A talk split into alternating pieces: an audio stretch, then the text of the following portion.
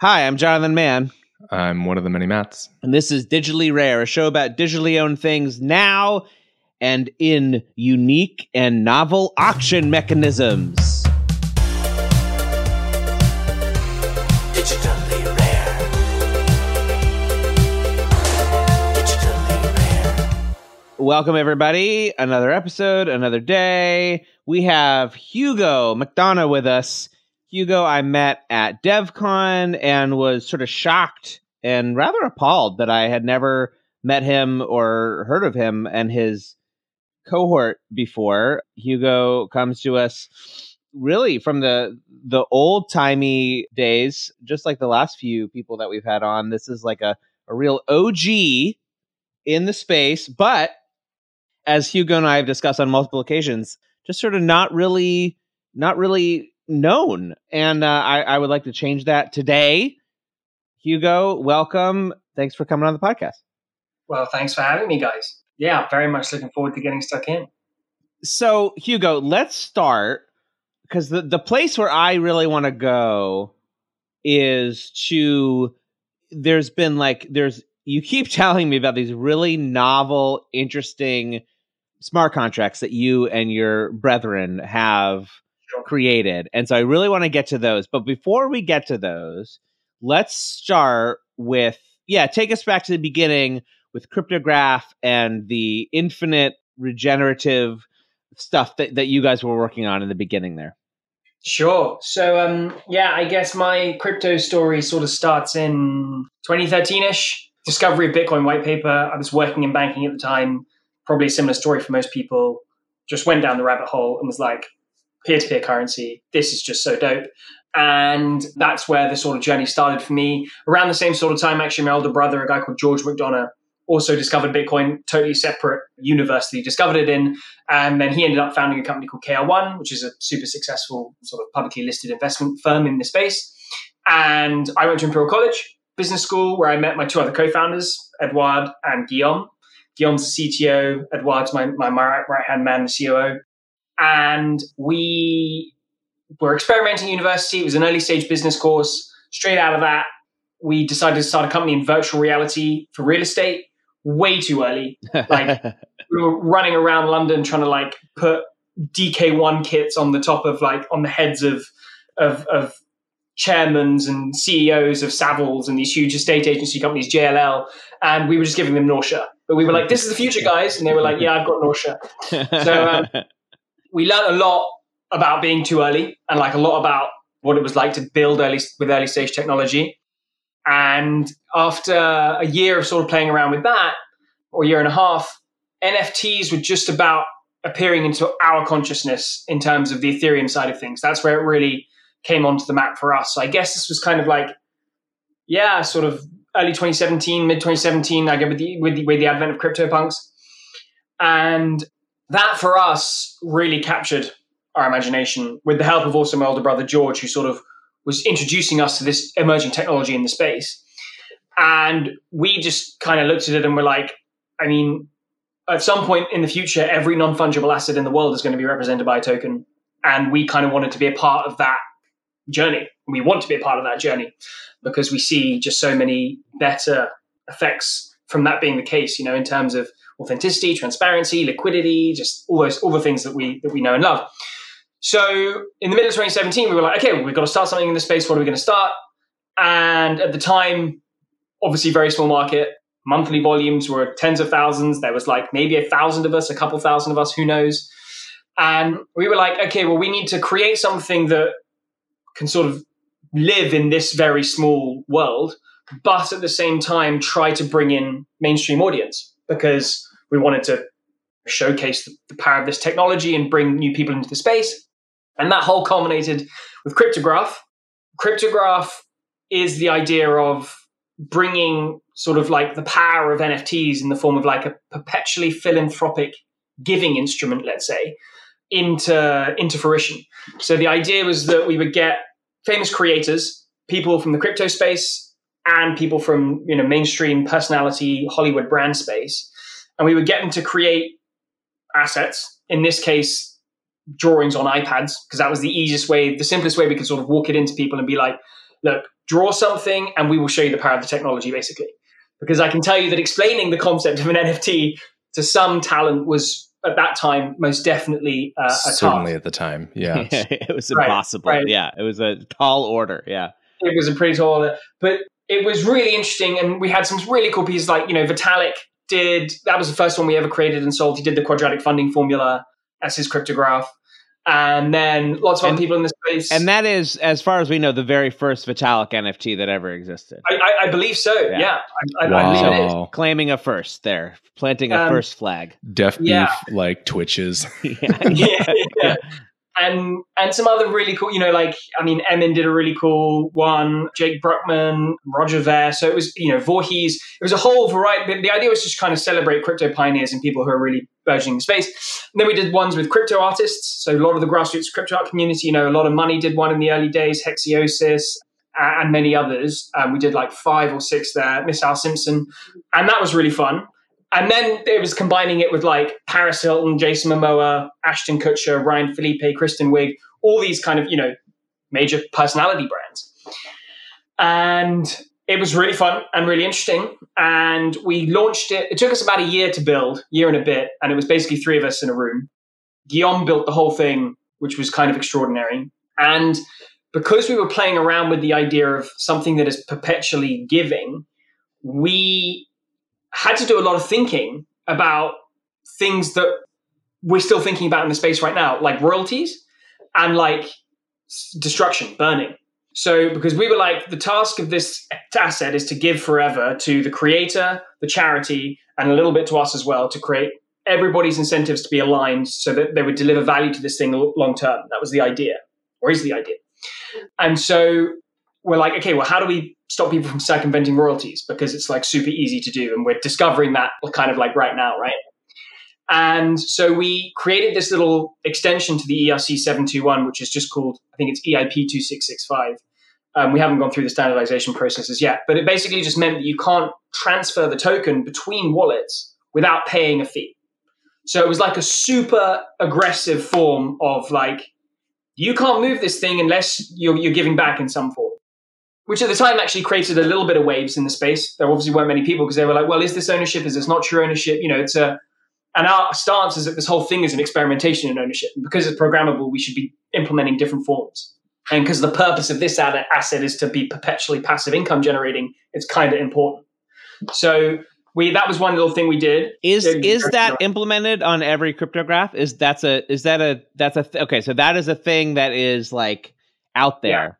I so I this is the first thing like when you told me this I was like well, wow that's fascinating you know like just like it's it's a very aggressive simple solution to Right. this entire everyone says oh you can't do it well you can do I it mean, you can. It's just a very Yeah. specific mode of yeah, interacting yeah. I mean, with I this mean, thing. there are probably Right. st- it's like a spectrum of security, right? Like the way we've done it makes it the hardest to try and circumvent, and a real pain in the ass. Not doing it at all or not implementing any form of royalty standard, pretty easy, and it's about optionality for creators and right, buyers totally. across the spectrum, right? Yeah, and I think for a lot of things like this, it's less so the uh, technical security or implementation details. It's more about the signal or the message you send by having this be the, the default. Um, Right, I think that's pretty like extremely powerful as well. Yeah, yeah, yeah. No, I, I, to- totally agree with that. And then I guess the second part to it was this thing called the Renatus function. So we obviously circumventing the royalty was an important thing to try and solve. And then the second one was, well, what if somebody burns this? Like, what if Obama did a cryptograph and someone out there really doesn't like him and is going to like burn the cryptograph so that it can't produce income anymore? So we kind of created a kind of a dead man switch for the token. So we basically implemented something so that if you send it to a burn address, i.e., address with absolutely no ability to interact with, after a certain period of time, after having sent like we would send warnings to the wallet address owner, like we would ask them to just press this button to show you can still interact, you know, all these things. After after a certain period of time, which was a number of years, I think it's five years on cryptograph. If nothing was ever cooled and it was like clearly burnt and no one could interact with anything, a function would open up that anybody could call, which would put it back on the market. So it would kind of like reset its code and it would come back to the market based on where it was last kind of purchased. And that meant that technically, you know, you can sabotage it, you can destroy it, which was the idea behind it. So those are kind of Right. two yeah, like innovations that we came up with in the in the early days with with cryptograph and still there and will continue. There are other things like each cryptograph itself is like its own smart contract and you know they're very deeply implemented kinds of NFTs, let's say, because we thought a lot a lot about how we would do this and try and make them as unique as possible. Wow, very cool. Yeah, and then we launched it in I think uh, late 2019, early 2020, and we had we went through the, the launch was super exciting.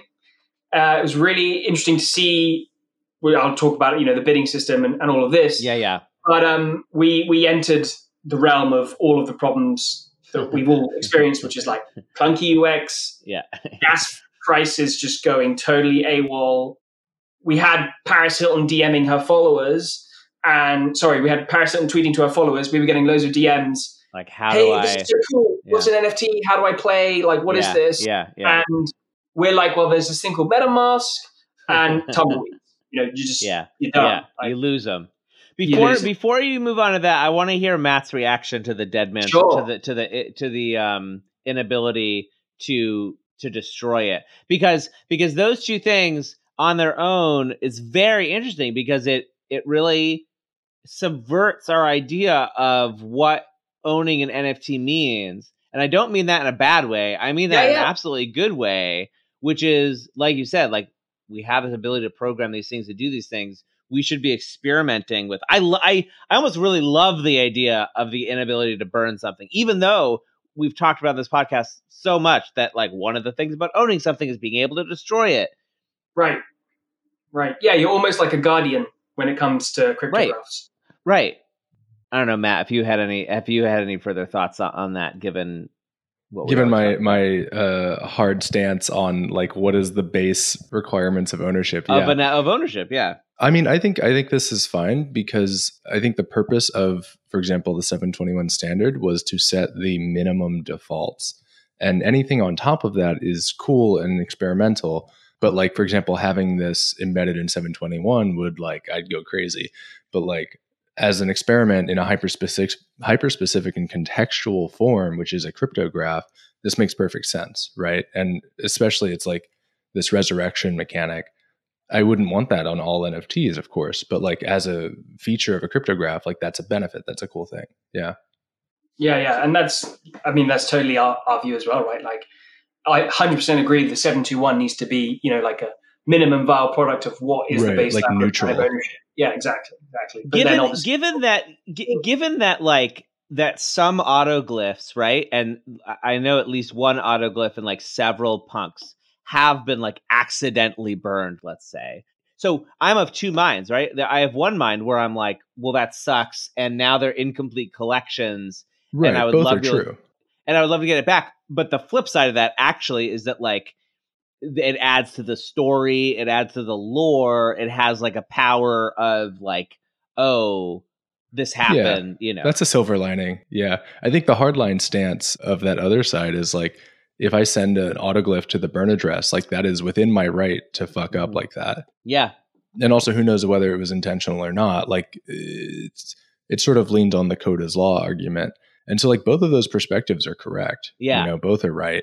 I think it's a matter of the the social layer at which point we start th- saying like, okay, cool, we should be able to like recover this thing or not. But yeah, this is why, like for example, with royalties, I'm perfectly happy that 721 doesn't enforce royalties. I think that would be an overstepping of its mm. like job purview. the fact yeah. that people can circumvent vo- royalties is a feature of the technical situation we're in and i think that like that could be solved at the social layer which you know maybe we'll see. It right now like OpenSea is doing the whole technical thing. We don't have to go into this but like that's that's my uh how it links to the sort of like the stack that we're building in terms of like features of digital ownership digitally owned things. In terms of the the function of not being able to transfer it without paying the royalty i wonder how many artists who are doing the black you know they're going the blacklisting route you know you black it- like this is what we talked to mitchell about on on his episode about royalties i wonder how many of them would would rather go this other route right it's it, it's sort of accomplishing the same almost accomplishing the same thing uh may, i think Totally. it feels it feels stri- it feels more straightforward to me to put this function of like you can't transfer it without paying the royalties rather than blacklisting whoever or whatever. It's like Right.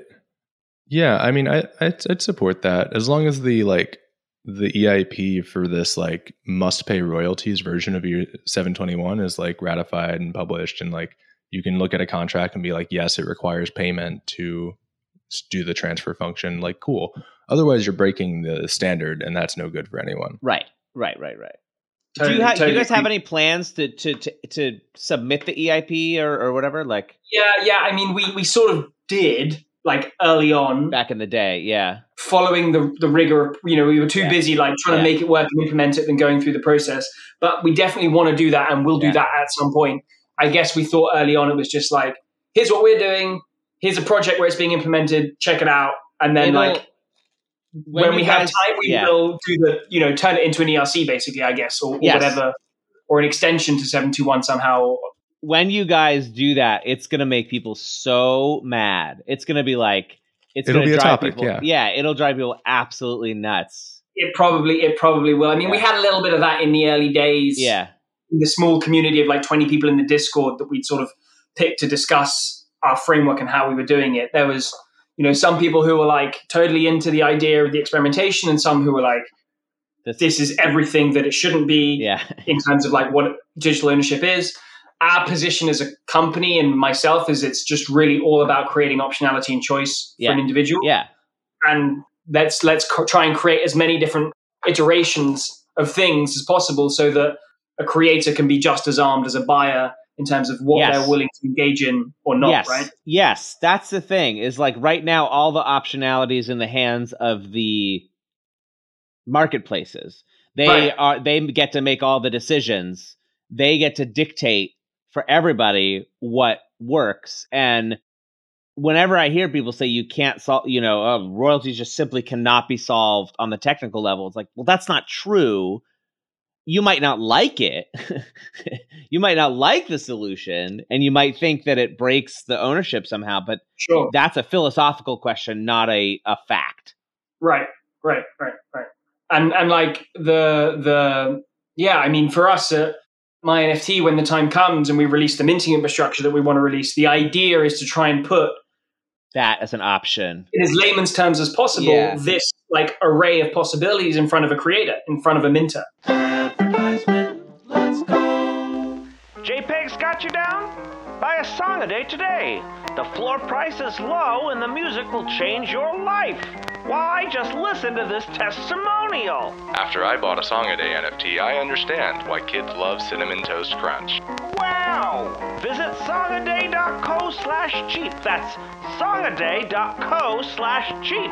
And get your very own sad NFT today. Now back to the show. So we left off. You you had launched Cryptograph, and we were maybe like going into DeFi summer. Is that around the? Is that sort Right, of around the Right, time? So- exactly. Yeah. So, Yeah, yeah, yeah, yeah. I- gas was like off the charts, like ridiculous.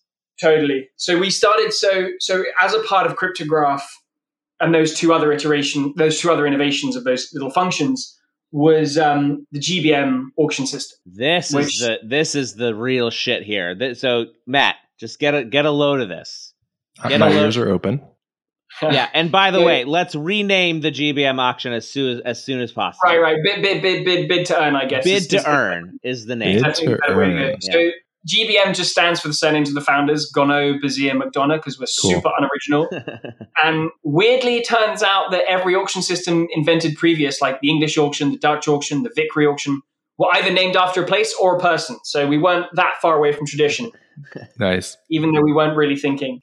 Matt auctions as well. yeah, yeah. Right, Matt exactly. Auctions. Oh, that's true. That's true. Dan Dan fin- Dan uh, Finlay of uh, of MetaMask. MetaMask fame Hmm. invented this different auction thing, and he named it after Matt. He it's an acronym. I forget for what, but he named it after Matt. a Anyway, backronym, so yeah. so Right. the the street continues. Anyway, go, It go- continues. Um, So but yeah, GBM, bid to earn is yeah. actually a little bit more catchy. But um, so we were thinking at the time, how are we going to discover the value of cryptographs? Like these historically unique, interesting artworks. We have no idea about price discovery for these things. Okay, they were obviously going to have to go to auction. And then we were playing around with, okay, well, what is the best auction system for these things? What could we do on chain? Obviously, we immediately started looking at Dutch auction because of the easy ability to implement. But then we immediately were like, well, there's serious front running problems there and these kinds of things. And then we looked at English, and so we did a lot of look around, and then it kind of hit us. The three of us were literally sitting in a room, and I remember my CTO bouncing on one of those exercise balls, Guillaume, and he just suddenly clicked, and he was like, "We can we can pay people to bid," and I was like, "No, no, what are you, what are you talking about?" And he was like, "Well, with smart contracts, digital money, etc., we can we can implement this this this this mechanic." And so essentially, in a GBM auction, there are only two outcomes: you either make money or you win the asset. They're the only two outcomes in the auction, which may which means very exciting price discovery and creating the incentive to participate. And one of the big problems in auctions is that you don't have enough participants in a room to create interesting price discovery. So that's one way where it it, it introduces interesting new dynamics. But I guess a simple way to try and explain it, you know, if you bid 100 and I bid 200, you'll get your 100 back out of the smart contract immediately with a with a with a differential with 10. You'll get 110. So essentially the way that works from a system perspective is if you're say the final bidder you bid a thousand the seller would get 800 let's say and 200 has been distributed at varying incremental rates of return to everybody in the bidding chain. And so the seller is essentially foregoing 20% of their value to create better price discovery because in an english auction they would have sold it for like 500 let's say. So from a sort of simple simplistic perspective that's what it is and how it works. And um, this was um, super interesting for us because at the time we were like, okay, this is amazing. We put it all down on paper. We wrote a long paper on it. We put a bunch of info into it. And turns out that it hasn't been done before because I guess economists weren't thinking about smart contracts and Right. money. How could you possibly pay all the people who put their paddle up? You know, Right, like you, like some guy at Christie's with a wad of cash running around handing out money. You have, you have to like trust that that guy isn't just going to like run off with the with the with the hundred grand worth of cash that they've got in their account. yeah. Yeah, this feels like it would accelerate very quickly that like that slope or whatever as you get to the, like the Totally- actual final totally realized mad. price. Yeah, so the so the English auction is kind of like a slowly increasing curve, and then a tiny little tick up at the end. with Every, the- and everybody has experienced this, where all the all the action on an English auction happens at the very, 10 very, very last hour, ten minutes. whatever. Yeah. And then in a GBM auction, it's all in the first five minutes. Like all the price discovery, if people are playing game theoretically, kind of optimally, uh, like straight up to the top, and then there's a little flick up at the end, kind of because people still just with time pressure and the weird sort of English auction dominant design behavior, it, we still get that little flick up. So But everybody's like game theorizing out, like how much am I willing to pay for this thing? But then also, how much can I bid below that to get money To back if I don't win? incentive. To maximize Right. my my money back. if you get the, if you get the two behaviors, if you get the incentive hunters and the people who want to own it, and you get both of them in a room bidding, you get really exciting price discovery, basically. And This is really cool.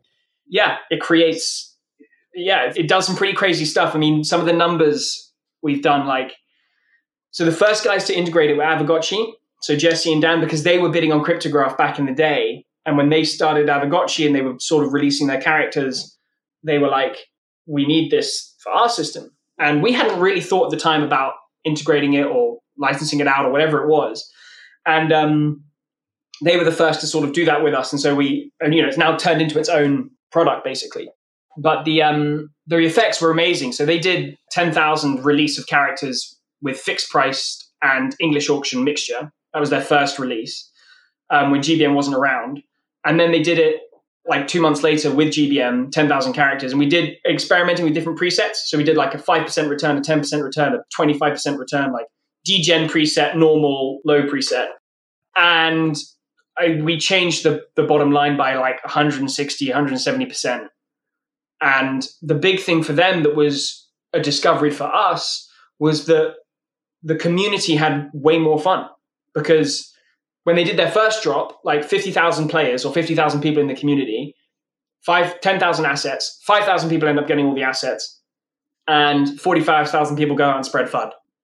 This was bad, hate this, rug pull, whatever, scam. and in GBM, six, 7,000 people got the assets similarly because the wealthiest end up being able to outbid others. But everybody made a bit of money and had loads of fun. So the Discord was full of like, Everybody made money.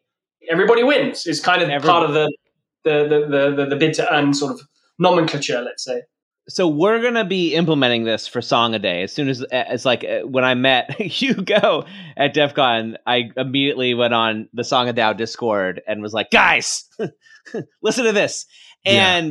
So we're we're sort of working on it, but I just want to like you guys have this spreadsheet that I just love, which shows like all the different values, you know, like Yeah. like and it's described on the spreadsheet as like, you know, low, medium, high, degen, kind of like and what's so interesting and it makes total sense there's like big bold letters where it's like do not mess with these figures right it's like if you if you move any of these numbers too far in one direction or another you're going to totally fuck everything up and like and Yeah. and and pe- you know you won't be left with any money at the end of the auction or whatever or like or whatever so it's like this very delicate balance but you guys have, have done a ton of research and have a ton of like backing to know that it's going to work the way that you know that we want it Yeah, to. yeah. Like we've we've done like 50,000, 100,000 auctions through the system. We've probably done about two to three hundred million dollars worth of bidding volume.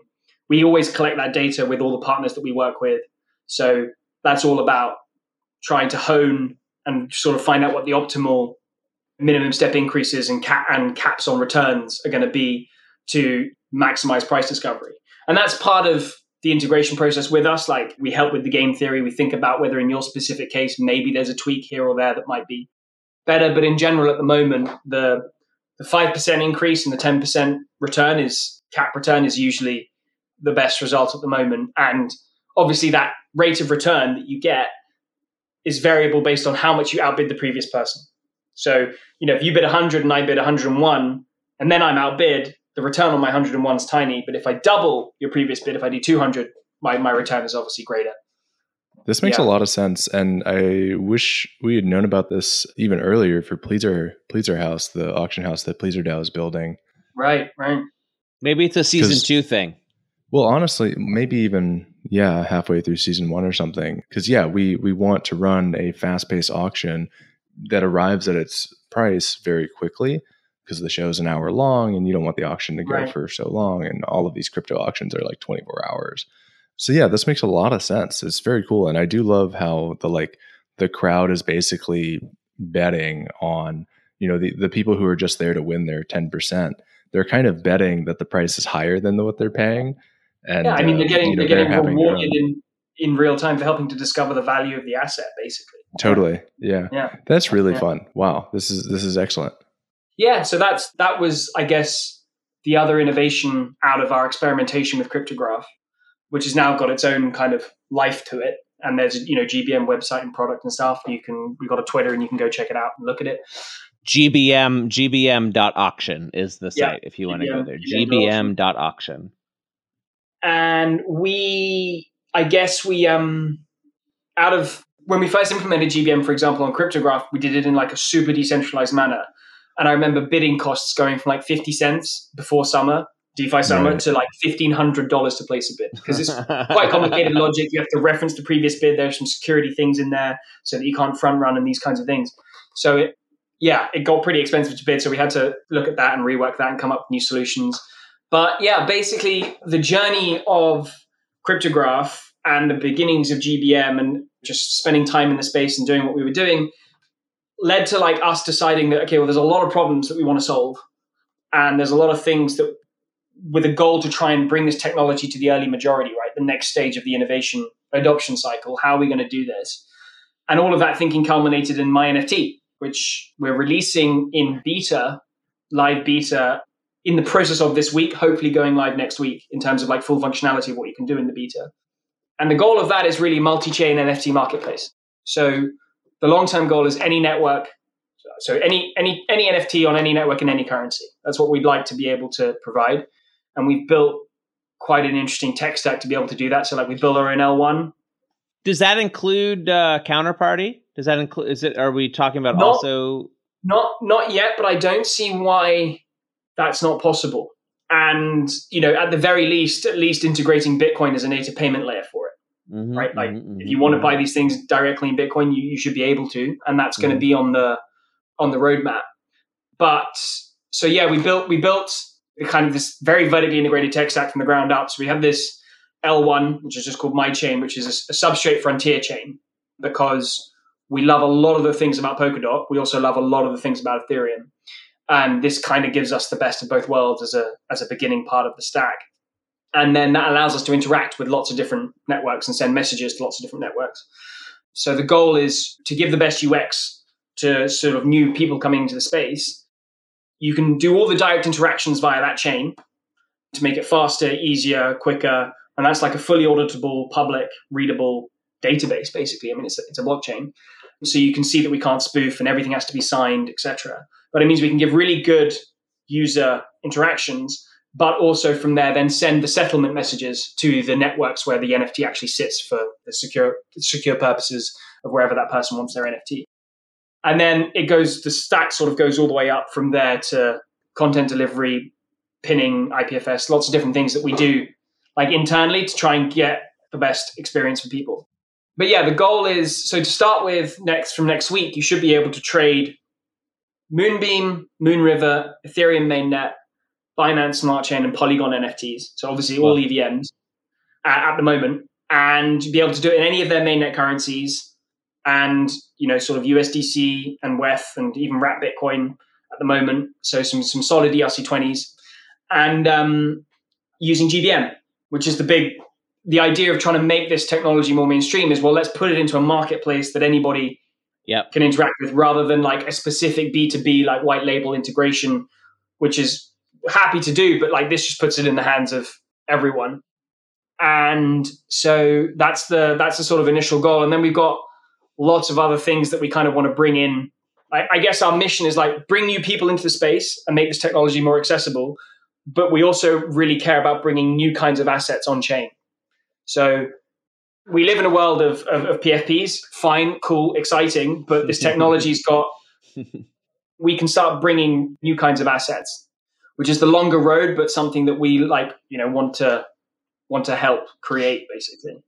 I'm curious about in terms of GBM. You know, right now the way you're doing it is you you know you have you have a smart contracts and you'll license you know the use of Sure. them. Let's say my NFT does really well, especially because of this technology. You don't have any particular kind of moat around that, like other other, or do you? Like other marketplaces Well, could come in yeah, and say we we really like this, and they could sort of reverse engineer and and do their own version of it. Is that true? Well, there's, there's, I guess, I guess there's like Web two world and Web three world. sure, so sure. we've got all of the traditional licensing and IP protection rights, etc., over the technology that we that we invented. And but that's, I guess, predominantly, I guess, going to be for the Web two audience in some ways. hmm But it can be applied to Web three. You know, if if you know if you're Yes, if need I- be, yeah. needs be, right? The goal eventually would be to be able to, I mean, what we do so far with it in terms of the monetization of it is like the cost benefit for people just makes like zero sense to try and circumvent. Like we charge a tiny fee and we change your bottom line by like 160%. Right. So, and the game theory is very fragile. The consultation, the data is important Yeah. to yeah. get it right. And so Yeah. the, the cost benefit to you just So that and that, so yes. So not only do you have so you have a moat of IP licensing, but also you have this moat of all the research you've done. Yeah, the mode of experience. The moat of right, right, yeah, exactly, and like exactly that. Yeah, also the One mimetic day- effect one day of being the it be- inventors. Right. One day it would be cool if if we could like, well, I mean, it's, it's far off, but like aggregate every GBM auction that ever happens ever on anything, yeah. Yeah. and yeah. like put it all into like one kind of like API or space where anybody can play the game or bid, and like yeah. in that way potentially then sort of decentralize it, maybe create a, a token for that world at some point. But we That's take that's little far off, steps Yeah. on, Yeah. the, on, the, on the road. The Yeah. the other question I had about my NFT. So so essentially, I mean, mynft.com, great domain by the way. Like, congrats on on having that domain. People are going to be able to create. You know, th- this is a sort of like OpenSea or Rarible, not just a marketplace aggregator, but also a marketplace where people can create their own NFTs. Are people creating their own contracts when they're doing this, or is there or is it sort of more like OpenSea that, or or Rarible where there's like a a shared one big shared contract. So the goal is to again give optionality. It's like you want to build your own contract. Here are the buttons and toggles in a nice front facing interface type fashion that as you're pressing them, something on the back end is being created and deployed. There's probably more expense for the user related Sure, to sure. those kinds of, of contracts.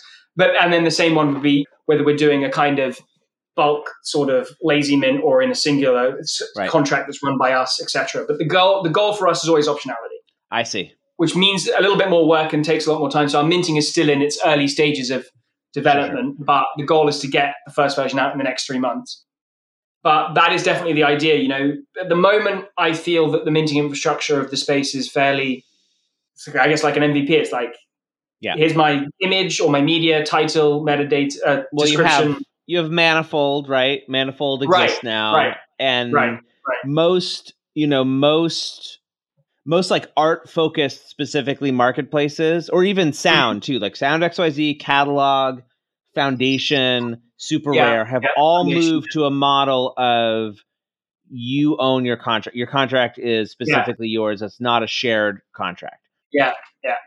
You know when i minted my first year and this is like like something that i really wish i hadn't done when i minted my first year of song a day on OpenSea, the barrier to entry was very low, and I was able to do ma- lazy minting, so it was free more or less. You know, I cost Sure. to create the contract, but but it was shared, and so dealing with those NFTs is like such a pain in the ass because the token Right. IDs don't make any sense, and like so yes, it, it is it is very MVP, but it has also come a long way. I would say in in Yeah. you know in the two years since since in the almost two years since NFTs uh, went a step more mainstream, Or even like user friendly minting was a thing, let's say, right? Like, yeah, exactly. Yes, yes, exactly. Like as soon as user friendly minting was the thing, that's what I minted song a day. I was like, well, this Right. is like just what I've been waiting for. So like I didn't have to have my own con- I didn't have to hire somebody. I could just do it as soon as I did it. But it was like the trade offs were there, and I feel like the trade offs have gotten less and less and less as De- in the last two definitely years. agreed. yeah. definitely agreed.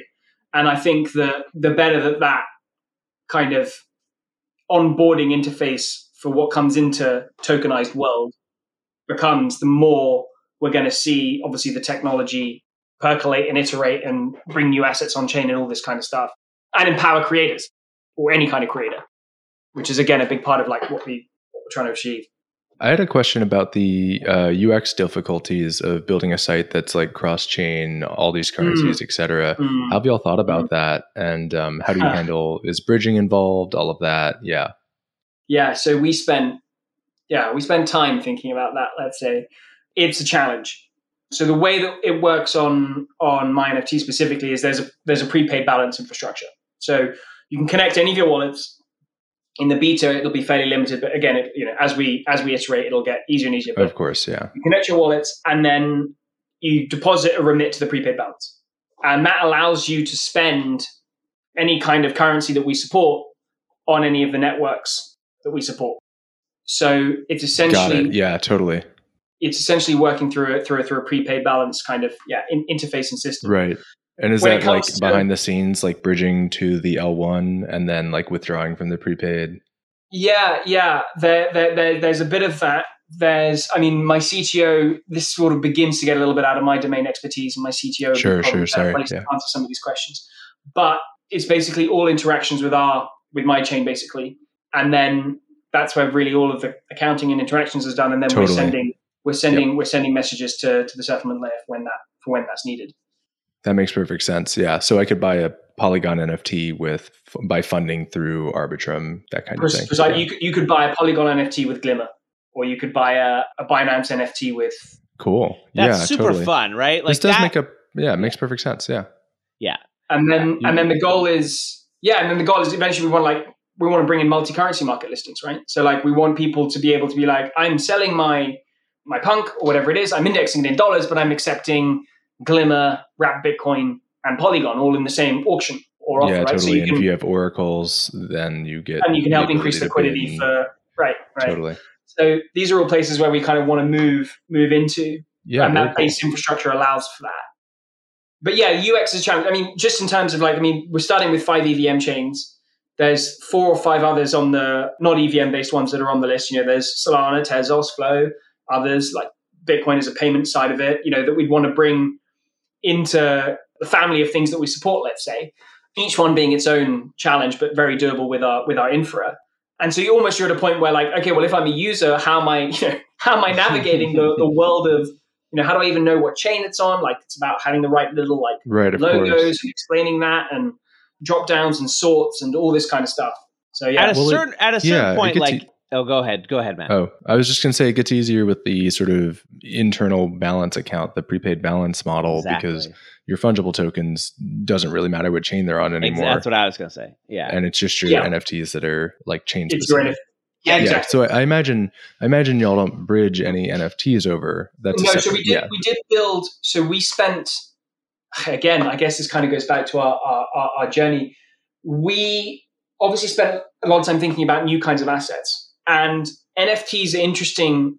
We're in a world of like permissionless and fungible stuff initially, and that I want to perpetuate and grow, obviously. But with NFTs, because value is kind of different and they can be lots of different things at once, and it's a canvas which you can code a bunch of different things into. Right.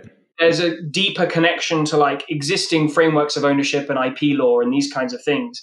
So one problem, for example, that we were thinking about was okay, I've got a crypto CryptoKitty.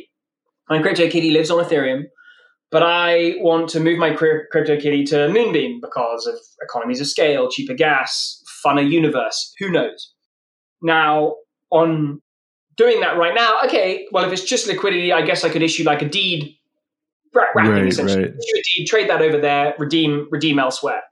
But what if I want to breed my kitties on Moonbeam? Right. It's more So- contextual of an Right. asset. It's like E Exactly. ERC20s, sort of by definition, and also by like cultural cons- uh, consensus, are just Yeah. tokens of values that are perfectly fungible, et cetera. And the vast majority of them don't have any custom code. They don't have any like crazy, like hyper specific chain logic. Whereas like CryptoKitties, all of that is in their case Ethereum mainnet specific, like that kind of thing and, and yeah, you it'd be impossible to do to generalize the idea of bridging an NFT unless you boil it down to its most basic properties, which I think is what you meant with the deed. The wrapper is just like ownership, transfer, burn. right. Um, but right. that's like sort of reductive. It's not what you necessarily want that NFT for. Totally. And so we were sort of thinking, what if in a world where games publishers want to move their assets for players or give the freedom for, for players to move them outside of their walled gardens or between gardens, right? How do we enable that? And so we spent some time with the Web3 Foundation thinking about this new kind of, where we were given a grant by them to figure out this new NFT migration protocol that we've done a lot of work on, which is, is out there, which is basically the a standard or a protocol as to how you can migrate an NFT with full functionality. Cool. So- What's that called? How do I find it? It's called it's it's it's the NFT. It, we've got a small Telegram group and it's a Google Doc at the moment. It's just called the NFT migration protocol. Great. But I'm I- interested. Yeah, yeah, I can definitely. You'll be able to find it. The I guess the formal manner is through the Web3 Foundation GitHub uh, grants programs, and you'll see Perpetual Altruism Limited, which is the name of our company, as a grantee in like Wave Nine or something, and you'll be able to follow everything through there. But I can also just ping. I'll ping Jonathan Cool. and, and Yeah. after this. The, the How does that, if you wanted to give a very short overview, how does that work? so yeah, so it's it's it's essentially the moving of a of, a, of an NFT, but in a permissioned in more of a permissioned fashion, basically. So the original publisher or creator, right? If I've got a smart contract universe, Ah, yes, totally. Okay. Ethereum, and I'm like, here is my CryptoKitty universe that Dapper Labs has built on Moonbeam. This is where the provenance is legit. This is where the breeding functionality will work as planned, etc. You move it across the bridge in that permission fashion with the original IP creator's kind of blessing, and in, that, in that manner, you can track. You know, you can really track these things moving between worlds, and you can follow the provenance, and you can understand that someone that just spun up the CryptoKitty universe V2 on Moonbeam is not what we know and love as Totally. CryptoKitties. Let's say. Totally. Yeah, that makes perfect sense. This r- reflects, I think, how a lot of bridges are done. Yeah. Yeah. Yeah, and so we, we and then we sort of separated this yeah the bridges and relays. So bridges where the storage occurs obviously makes it a, a honeypot, but relays is obviously is doing the writing into the bridge, and we've made it so that you know anybody can create a relay and the market can trust who is what relay. Like, do I want a centralized one, a fully decentralized one? Does it is it my NFT's relay that has the most to lose, or is it this person's relay, and therefore who am I going to trust to do Mm. my writing into the bridge? Let's say. Right, totally. It feels like a Um, proposer builder separation. Mhm, right, mhm, mhm. right, Yeah, right, yeah. right, right, right. So that so yeah, that's, that's still really smart. Then I like that. yeah, and, and so we've got a first version. So mynft.bridge.com or bridge.mynft.com, sorry, is a f the first V1 of this working specifically between Moonbeam and Ethereum.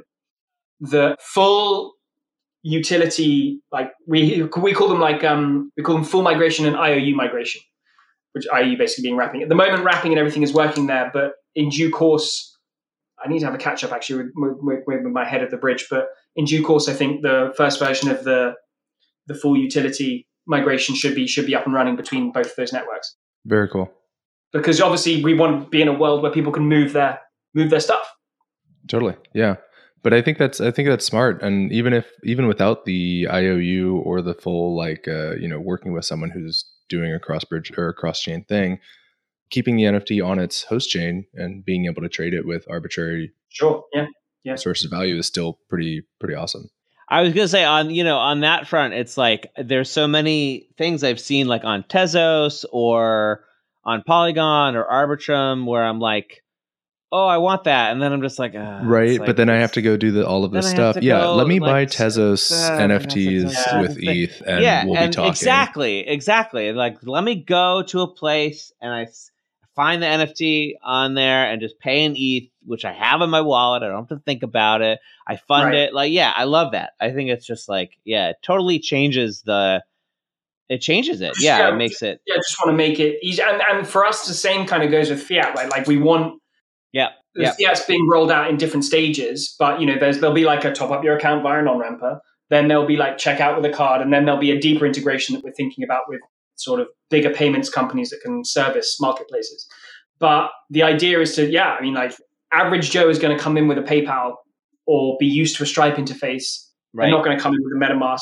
I mean, Right. our market will, you know, uh, the the early adopters will, but people were targeting Eventually, yeah, yeah. eventually exactly i mean you know and and you know maybe you know they start through the fiat interface and then slowly over time begin to realize that actually it's a lot easier and nicer in many ways to just do it with my crypto but let's let's you know time will tell right Right, Right. right. on that side of things Very cool. So by the time that this episode airs, I think um, this will be in beta phase or released. yeah so a goal week or goal is goal is next goal is next week Oh, yeah, then yeah, definitely. If you're hearing Probably- this, probably looking at middle middle of middle of next week is the idea that you'll be able to crypto only to start with but those first five chains i mentioned and experience gbm and use all of the re- relevant supported currencies And so yeah, and so for context, you could you, you could uh, take your uh, gobbler and put it up for a GBM auction. Ideally, as soon as soon as a, a week and a half from now on my NFT, put it up for a GBM auction and experience that. Right, for yourself. precisely Yeah. yeah. exactly exactly That's yeah that's big. Yeah, I feel like that's that's uh, that's a big which deal. i think will help yes, with the general you know communication of this distribution mechanic this price discovery mechanic I was gonna say, you know, because like the one one thing we talked about with you, and and we've talked about internally in SongADAO is like, yeah, like part of the challenge with this is like, get, you know, familiarizing people with like. In fact, it was you or one of your colleagues that even said to us that basically like the easy part is the smart contract integration, is the Yeah. setting up of the back end of the auction how it works. The more difficult thing, the heavier lift is creating a new front end that helps people Yeah. understand what the hell is Oh, going 100%. on. Yeah, Hundred yeah. percent. And Aavegotchi did a really great job of that, which is why we show Yes. their UX as examples as to, an to example, right? partners that we work with. But um, yeah, I mean their their their land sales were great. You know, they had a little box that says like you know incentives made or, or returns Yeah. made, like active current bid, what return preset is on the current bids. They even did a very dangerous thing, in my opinion, which I think is great. Of uh, the every time you get outbid, there's a little ka-ching noise. Uh, and um, yeah, they did lots of really cool stuff like that. And there's a couple of videos actually. The first auction on YouTube, I think, a guy called No Futuristic, one of their um, community members, was sort of live streaming the first auction, and you can see the behavior change in a person, like in real time, who sort of arrives at an auction, doesn't massively know what's kind of going on, and then as it becomes clearer and clearer through the process, what's happening, you know, begins to just lose lose their shit. The, the the game you can you can hear and watch the game theory The game go unfold, through his head exactly. in real time. It's like, oh, oh, oh, wait a minute. Right, Like this, you know, it's right. like it's really cool. Yeah, it's really neat to experience. Hugo, where okay, so mynft.com, go Yeah. there, bookmark it. You'll be able to check all this stuff out soon. gbm.auction, another place to to look to learn more about GBM. and cryptograph.com is the other one. Oh yeah, cryptograph.com is the other place. And the thing for cryptograph that's coming sort of slightly further down the line is will because no one integrates, no one has integrated the like two six six five thing we were talking about earlier. So there's been no secondary market for it really. So we're going to do a connection there with MyNFT, which will support as many Oh, of the royalty functions and systems out there. So that might create a bit of interesting, bring it back to the fore a bit. Well, and I'll say too because those cryptograph NFTs are in air quotes historical, right? Because I think they they're pretty special, yeah. And the whole and there's only there's only a hundred produced, and the whole idea for us was we were really like going crazy on the one of one and wanting to like yep. find things and creators that you know some of them are very rudimentary, but it's more about the message than I guess the artwork in, in, in many ways. Is there literally no way to do a secondary like if one goes No, to you cryptograph can you can on Yeah. you can on cryptograph on itself. cryptograph? Yeah. So the way the way it sort of works there is you'll see it in the market. Some people have things called auction triggers. Yeah. So an auction trigger is where someone is willing to sell Yeah. because you can only buy and sell them via GBM at the moment. Yeah. And an auction trigger is like, I'm willing to start an auction at this price. And then if you do, that's where like the auction begins. And then another GBM starts for three days, I think. Yeah. So I'm looking at like the Vitalik one, the auction trigger is Right. 100 ETH. Right, right, Yeah. right, right, right. Yeah. So and it was that is last someone, it was right, and it was bought for 77 ETH. right, right, exactly. Yeah. Wow. So yeah, those are the three the three things. But yeah, definitely the the big one at the moment is is my NFT, and fingers crossed we get that that stable beta out, and then lots of exciting things people can start playing around with the with the tech. Oh my god, you got Tom Morello? That's amazing. Yeah, he did a he did a hippo. Wow. That's that's hilarious. I don't show this to like many Tom Morello fans because they would be so mad if if they knew that Tom Morello did an NFT. That would just like melt their brains, literally. Yeah, the really the really cool ones were the um Yeah. Matt Bellamy ones where he did these like for his solo album. He did we did some really cool artwork there. Oh, amazing. So cryptograph.com at mynft.com, gbm.auction. You can follow Hugo on Twitter at HNMCDONAUGH, HN McDonaugh. You can follow me at Song a Day Man. You can follow Matt at one of the many Mats. Hugo, pleasure as always. I saw you on two continents in three weeks last week in the last month. That was fun. Thanks so much for joining us once again. This was fascinating as always. Absolute pleasure, guys. Um, was a lot of fun, and um, yeah, it was great to catch up with you in DevCon and Barca, Jonathan. That was that was a Barca was Barca was a cool event. I enjoyed it. That was such a good event. Yeah. Yeah, I was telling Matt all about it. Sorry I missed it. Yeah. it. Yeah, yeah. Next time. Next time. All right. So long, y'all.